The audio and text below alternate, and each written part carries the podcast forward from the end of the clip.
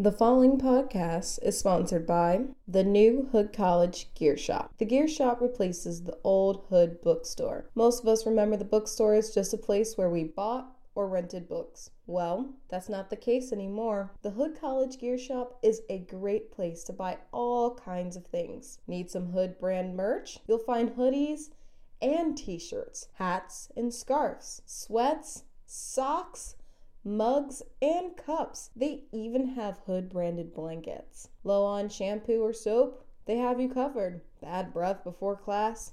Buy some gum or Tic Tacs. Need a pen, highlighter, or notebook? The gear shop has ton. Does your roommate have a dog?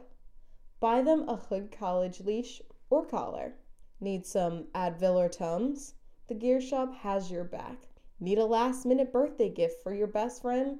You'll find plenty of options. What I'm saying is, the Hood College Gear Shop has you covered for all of your gift, school, snack, and Blazer branded clothing needs. So, the next time you're in WIT, stop in and browse around. Mention my name, Jordan Costley, and the name of this podcast, Minority Minds, and receive 10% off your purchase of any Hood branded merchandise. But Take a listen to the show first.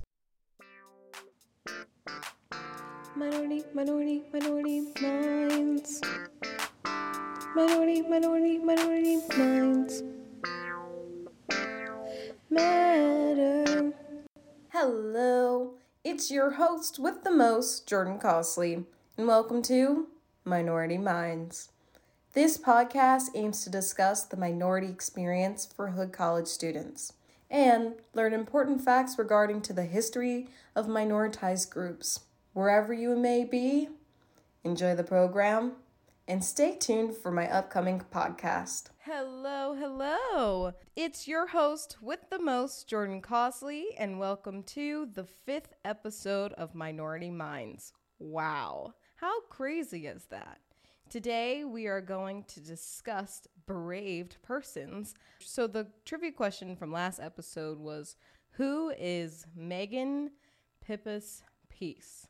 Megan Piphus Peace, spelled M E G A N P I P H U S P E A C E, is the first black woman puppeteer on Sesame Street in its over 50 year history. Megan started her journey when she was only 10 years old through watching VHS tapes, and she's actually won two Emmys, Emmy Awards for Best Composition and Best Children's Short from a TV musical series that she worked on in 2019 in collaboration with the University of Cincinnati.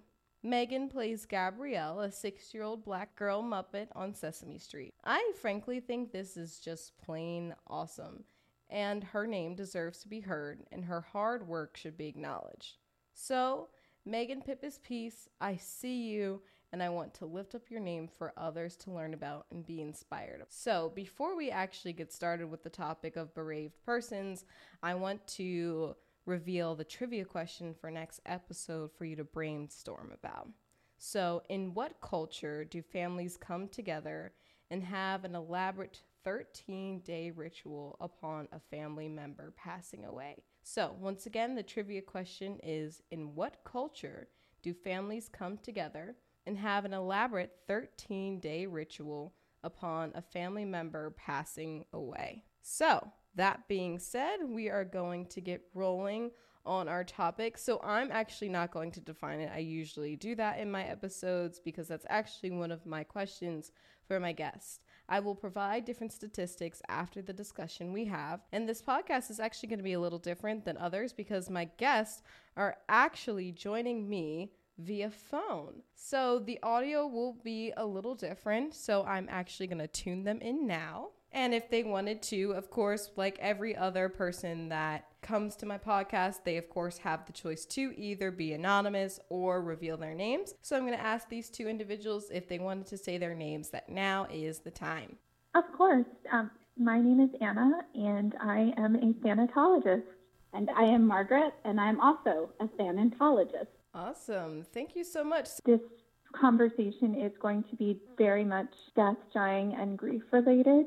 If that subject matter is uncomfortable for anyone who is a listener, please know that you do not need to continue. However, there are supports and services available, likely within your community, to help you process any experience that has led to this discomfort. Or if you are a bereaved person looking for support, there are many resources out there available to you. Awesome. Thank you both so much for your time. I'm actually so excited to talk about this topic with you all today. We actually previous met and had our own conversation before this just to talk about what kind of questions we wanted to review and I learned so much and I am so excited to share this with my listeners to learn from the both of you. So I'm I'm very excited. So rolling with our very first question, what is a bereaved person? Anna, I'm going to start with you. Sure. Um, so we can actually define a bereaved person as someone experiencing a grief trajectory not only related to death, but also a substantial or notable loss in their life a lot of the time we consider bereavement or grief to be directly paralleled to dealing with a dying or someone who has already become deceased. However, there are a myriad of losses that we experience in our lives that can also project us into a lot of grief experience reactions and behaviors. I think Anna summarized it beautifully. I guess I could give some examples. We can experience grief with the loss of a relationship, whether that is negative, like it was a healthy relationship, even the loss of a positive relationship, we can still grieve. Loss of job, housing, home changes. A lot of times we grieve changes from what our normal routine or life is. Thank you for those examples as well, because I think something that's really interesting is that the experience can be related to a person and it can be connected to something like a job or housing. And something that I had learned through just a little bit of research outside of our conversation is that 3,464,231 deaths have occurred in the United States, and our death rate currently is 1,000. 43.8 deaths per 100,000 persons in the entire population. I thought that was something really interesting to bring up because something that I think that is maybe fearful for individuals and anybody talking about death is that it sometimes seems a real a little too real and that it can be very personal to us and loss in general can be a very scary concept to grasp and often isn't spoken about but it doesn't mean that it's not important. So i think it's important to acknowledge how often this is occurring because then it, it it brings a little bit of a more of a reality to the prevalence of this. Oh totally. And you know to add to that jordan something not to sound morose or morbid, but a fact of life is that as quickly as we are born, we're all going to die. But that doesn't mean the duration of that period of time should not include living. And I, I think that celebrating life and living it is also integral to someone's grief journey or their grief trajectory. It's not all something that might be doom and gloom there are also high points, and, and I really appreciate that you mentioned those statistics because it does show that whether or not we're aware of it, life and death are happening all around all of us. Yes. Margaret, I think you actually started touching on it. So um, if you repeat yourself, I'm sorry. Can you tell me a little bit more in depth about who's impacted by this? Anybody and everybody is impacted by grief. And just listening to your statistics, I also thought of, I think you touched on like communal grief, community grief, like COVID brought not only death grief, it also brought like the pandemic, like the grief of just all of that. We turn on the news and we are society grieving with all the violence that is impacting our daily life. So, yeah, anybody can be bereaved, and that's part of the problem, I think, in Western cultures, we don't know how to identify a bereaved person. We just might judge them and be like, oh, I don't know what's wrong with Jordan today. She seems really short and cold, or Anna, I don't know why she always wears black or whatever it is, and we don't take that time to check in to see how people are experiencing the world or if they have like a very personal loss that they're experiencing. Yeah, thank you for that. Anna, is there anything else that you wanted to add regarding who's impacted by this? Yeah, I, I think Margaret really captured in her statement that everyone is affected by grief because at some point everyone on this earth will experience a loss. And in some way whether it's emotionally psychologically physiologically biologically they will have a reaction to it. Um, and it is really important to understand what some of those identifiers might be. So can one of you define what is thanatology? Anna what are your thoughts well, on what thanatology is or margaret? Sorry. Um, i suppose um, i'll go first. I think thanatology is is really an interesting area of study in general. It's a baby science, and what that means is it's about 100 years old. So, comparatively speaking to a lot of other sciences in existence, um, you know, thanatologists are new. We're a new group of people. Um, oftentimes, you are going to find those in the study who are more death and change positive.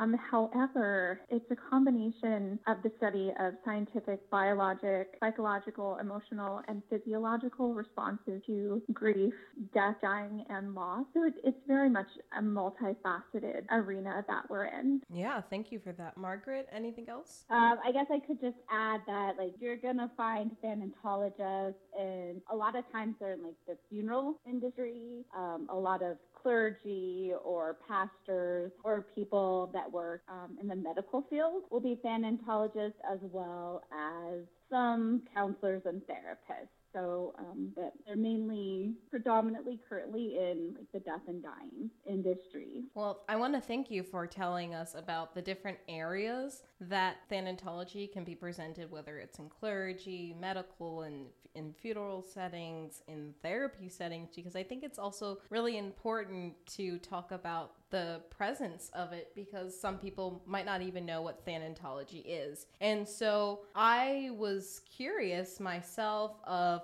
how present this is being offered in varying colleges.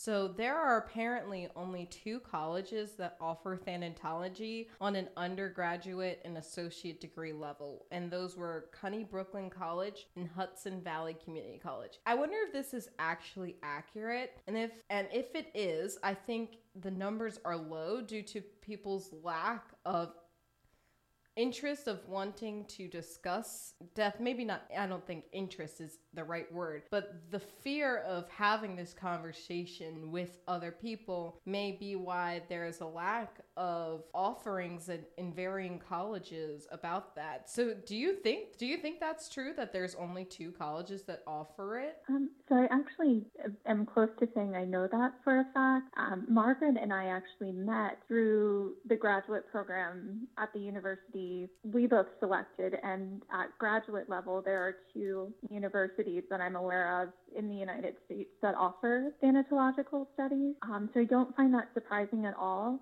However, mortuary schools um, and any kind of education or degree in mortuary science, counseling, sometimes social work, depending on where the service is centered, include a brief portion related more to developmental perspectives in thanatology, um, as well as um, some biological information if it's more in that mortuary science or funeral director field. Well, thank you. Thank you for sharing that. I appreciate that. Margaret? Anything? Do you think that's Yeah, oh yeah. I I agree with Anna. It's not very big. It's not very known yet, and um, in the counseling field, um, I that's what I have my graduate degree and my master's, and we have like a grief class, but nothing like thanatology related. So it really is missing from like the greater context of our communities and our culture here in the United States. So how do microaggressions play a part in death culture? Margaret? So, microaggressions really play a part because there is this misunderstanding of the grief and death experience. And, like you touched on earlier, Jordan, like talking about death is still taboo, it's avoided. And so, oftentimes, people are judged, whether that is outwardly. Um, oftentimes, people grieving are not allowed to engage, like in their cultural, religious funeral rites due to work obligations. Oftentimes, people, it can be looks, it can be common because people don't understand the cultural context or religious context. Like there are some death rites where people shave their head, they don't shower for a week. Some people rip their clothes, they can't engage in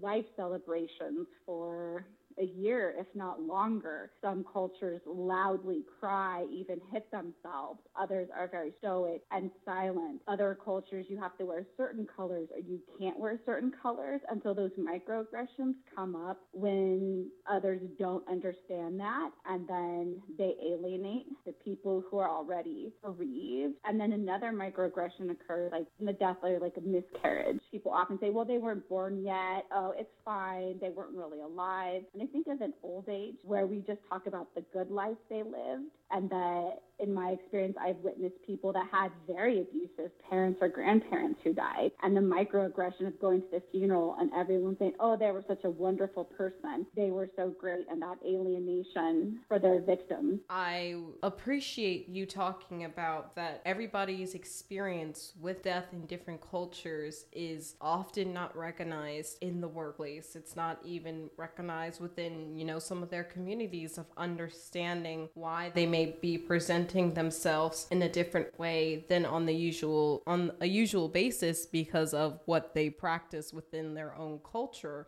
and that other people may be judgmental and outwardly microaggressing these individuals due to their lack of knowledge of these pe- person's experiences and aren't taking the time to ask them in an appropriate way what they're going through so that they can be have cultural competency. Anna, anything else about how microaggressions play into death culture? Um, so I do think that there are a lot of cultural subgroups uh, in in Western society for intents and purposes of this conversation, I would say that the United States is, is what I'm referring to as Western society. And part of that is this intense focus on Stoicism um, that seems to have appeared over the past few centuries and just landed on most of us. Um, I think that that makes it very difficult, as Margaret said, the expectations of others related to persons who are going through a grief experience or identifying as bereaved can place a lot of undue stress as well as exhibit microaggressions that they may not even be aware of um, that the bereaved person is picking up on. So some of it is conscious behavior, some of it is completely subconscious, and we don't know we're expressing it. Um, one thing I do want to mention as well is microaggressions aren't only limited to religion or culture, we also have to look at um, communities throughout our society. So one that comes to mind immediately is LGBTQ plus. Um, if anyone is an American Horror Story fan, I know Margaret and I both are.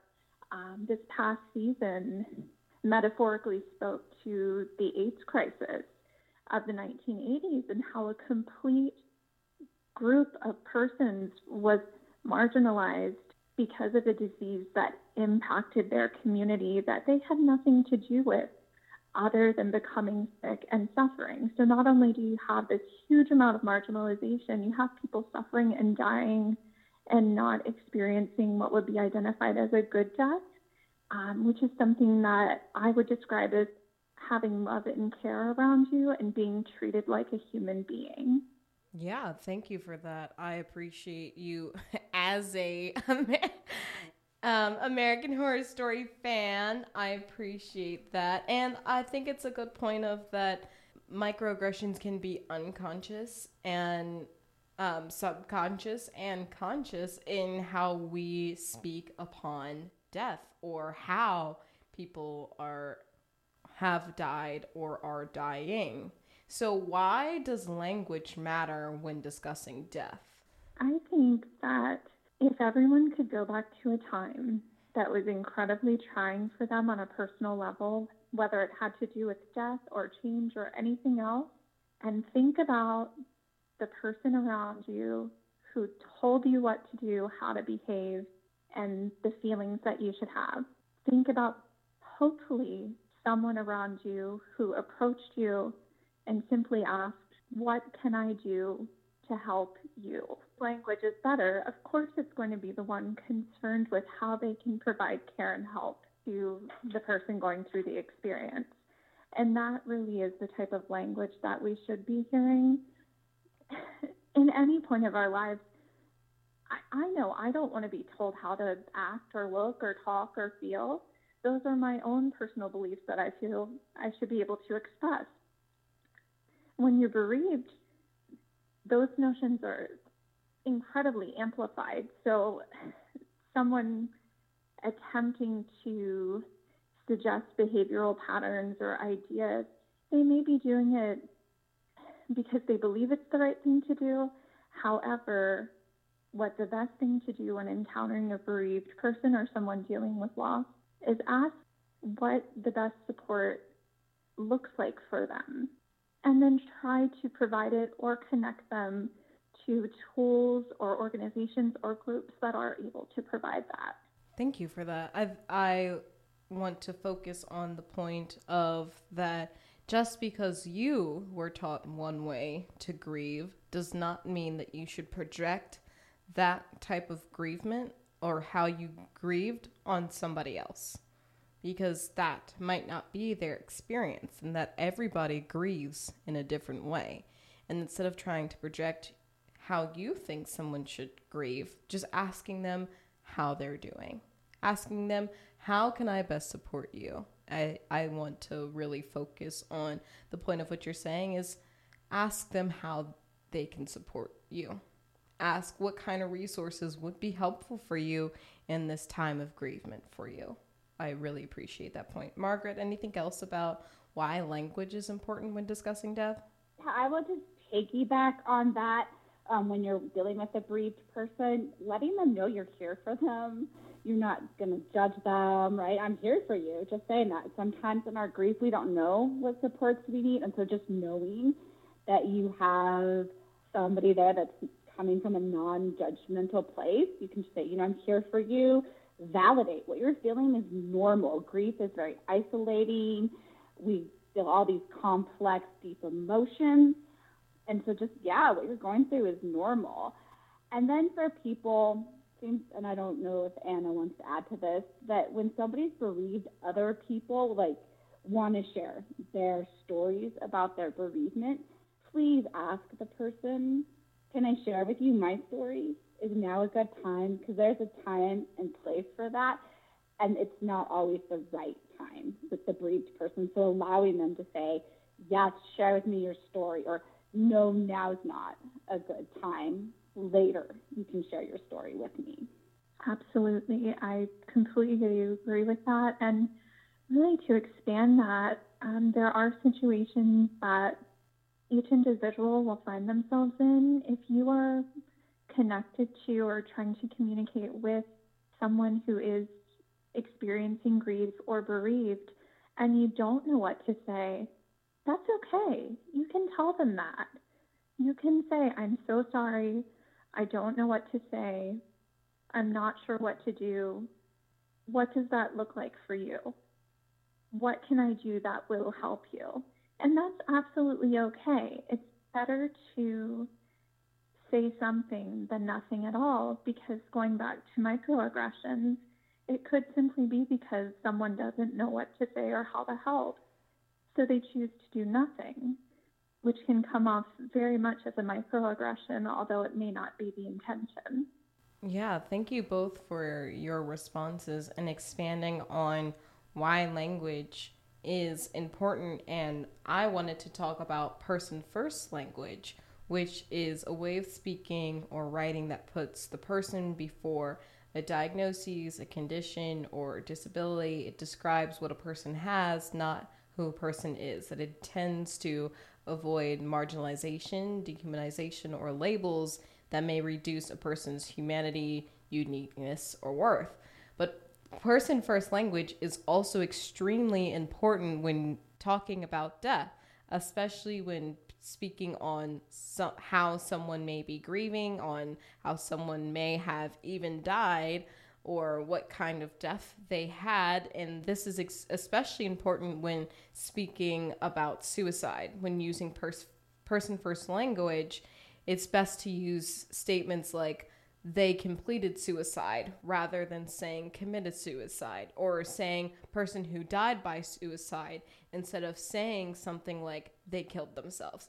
Language is super important. That's why I wanted to ask this question because it is very important regardless of how the person died, what they died from, how you're speaking to them when you know that they've experienced a loss in their family, in their personal life, however they've lost. Language is really crucial and being able to effectively let people see that you're there for them and that you're thankful that they feel comfortable. And I liked Margaret's point of, you know, if you have a, a grief story that may relate to that person, asking them first, May I share this experience with you? And being comfortable with them telling you no, that it's okay for them to say no because their grief might need to settle in a little bit before being able to hear from somebody else eh, somebody else's experience of what happened to them in order for them to feel comfortable with hearing it because they might just need a little more time and that they will appreciate you saying I'm here for you. I see that you're going through something and I want you to know that I'm here for you and that I have an experience that may be helpful to you, but if the time is not right now, I'm going to respect that. So thank you both. All right, moving right along to our next question. Are there any federal or state laws or even acts that are pl- put in place to assist individuals who are experienced bereavement? Margaret? Um, Anna probably knows more on this. I'll just touch on what I currently know. Currently, the U.S. Department of Labor does not require for employers to allow um, employees any bereavement time or for that time to be paid.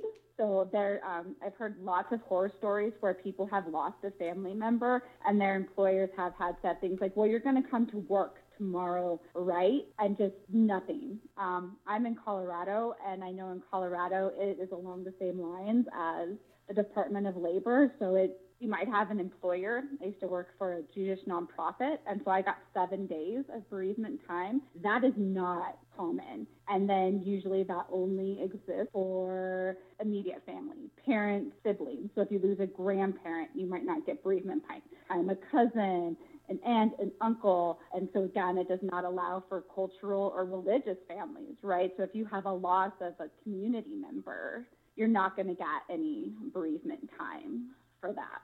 Thank you. Anna? And, and with that, um, Margaret's absolutely right. Um, there, there is no kind of federal regulation related to bereavement leave. Um, some agencies state effectively that employees may use a nominal amount of vacation or uh, organizationally issued bereavement time or kind of whatever that case is. And I think it makes it really difficult because the landscape of legal action becomes quite muddied when there is not necessarily any federal protection related to rituals and traditions of an individual's culture or religion as it relates to death and bereavement.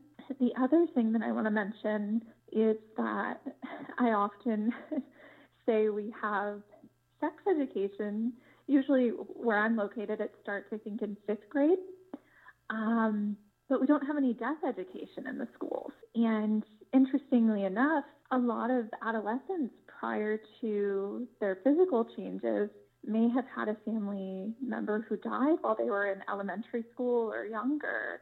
And I think it's really important for our school systems, in addition to the many other things that they need to be looking at and adjusting, to really look at death education and what can be provided to children, adolescents, and young adults, and even collegiate age young persons to better educate them and prepare them for the ultimate end to the life cycle, which is the experience of death. Yeah, thank you. I I actually that actually is a really good point that we talk about sex education from 5th grade to high school and sometimes even in college settings, but we are not speaking upon death and what death looks like and the importance of learning about death and grievement in our schooling. So, what are some resources that are available to help persons that are experiences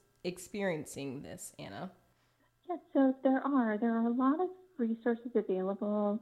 Um, oftentimes, depending on their regulatory compliance and, and the system setup, a lot of local hospices offer bereavement care and services not only to uh, persons who were relatives of someone who passed away in hospice, they also offer them to anyone in the area experiencing a grief journey or going through bereavement, um, depending on what the individual or group feels is the best support for them.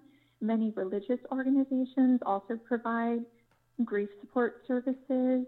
Um, there are a lot of different programs through medical institutions as well. And um, that's really kind of the tip of the iceberg. There are support groups online. It really depends on what the grief trajectory and the comfort level looks like for that bereaved person or group.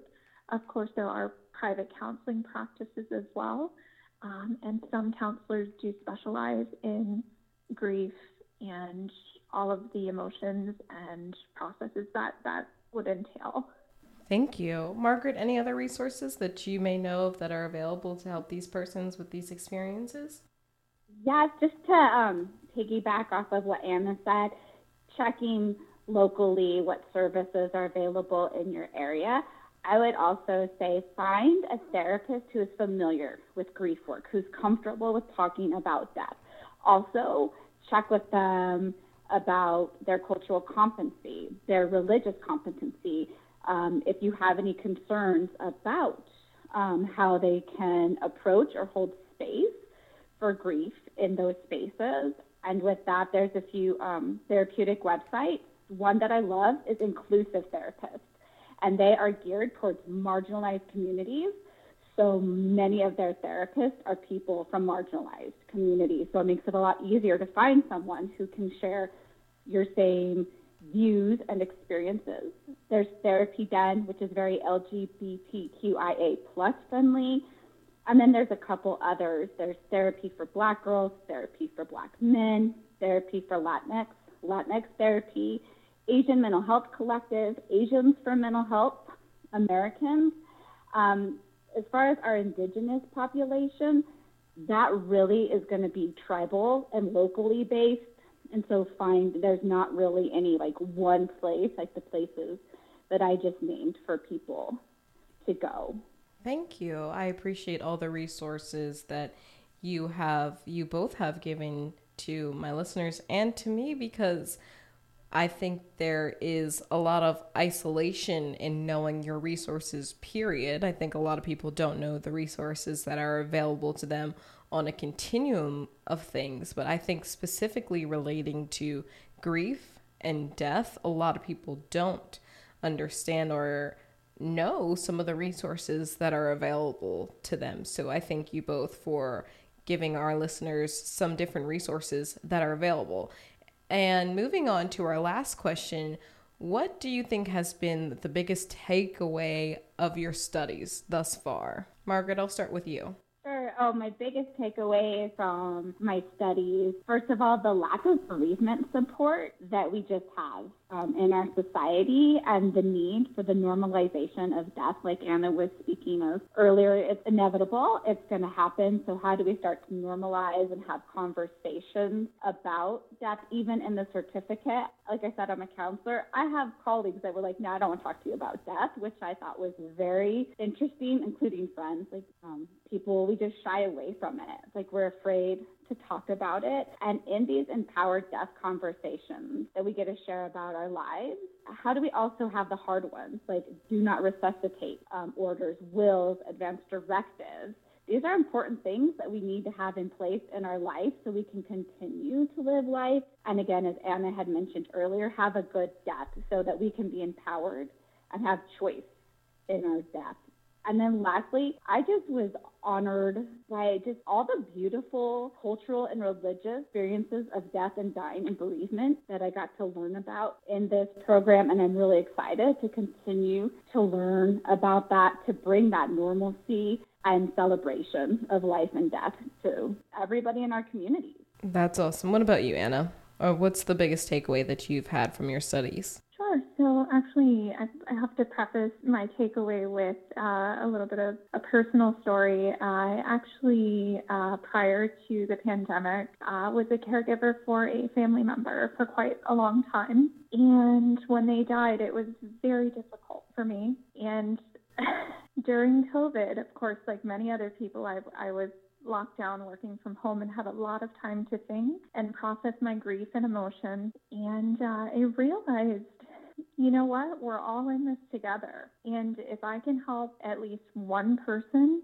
not go through the experience I went through in my grief journey, then my life's work will be complete. And that was something that I concluded before I got into the program. I didn't realize how visceral going through this education, I, I really would venture to say was for most of us in this program, but in the best way possible. And my biggest takeaway is especially anyone out there who's listening, if you are going through something that has caused you grief, if you are a bereaved person, you are not alone. There are people out there who care about you and want to help you, and you deserve that. You do not deserve to be at home feeling miserable, feeling like you deserve nothing but to feel sad or angry, frustrated, depressed, whatever those emotions are, there are people out there that want to support and help you and care about you. And that is what you deserve. Thank you. Thank you both. And once again, you are deserving of being heard. You are deserving of knowing that, like Anna said, that there are people who are out there who want to support you and want to hear you. And that you deserve every feeling that you have during griefment is valid and should be validated by others, and that no one can take those feelings away from you and that there are so many people out there that you may not have met yet that are feeling similar things to you and want to know that you're feeling this way. So, thank you both so much for your time. Is there anything else that you would like to say before we end this episode? Um, thank you for having us, Jordan, and a big thank you to all of your listeners for taking the time. Hopefully, the conversation has helped you individually or given you ideas of ways to help someone else. And thank you again so much. No problem. Margaret, anything? Yes. Thank you. Thank you so much for having us. And like Anna said, thank you to your listeners. And hopefully, this provided some support that some people needed or even springboard to start having some conversations. Hmm, thank you. Well, how about that? How's your mind feeling after that discussion? Isn't it so interesting how much we can learn in a small time? I hope you come back and join me on my next podcast for Minority Minds. I'm your host with the most, Jordan Costley, and be kind to your mind. Minority, minority, minority minds. Minority, minority, minority minds. Man.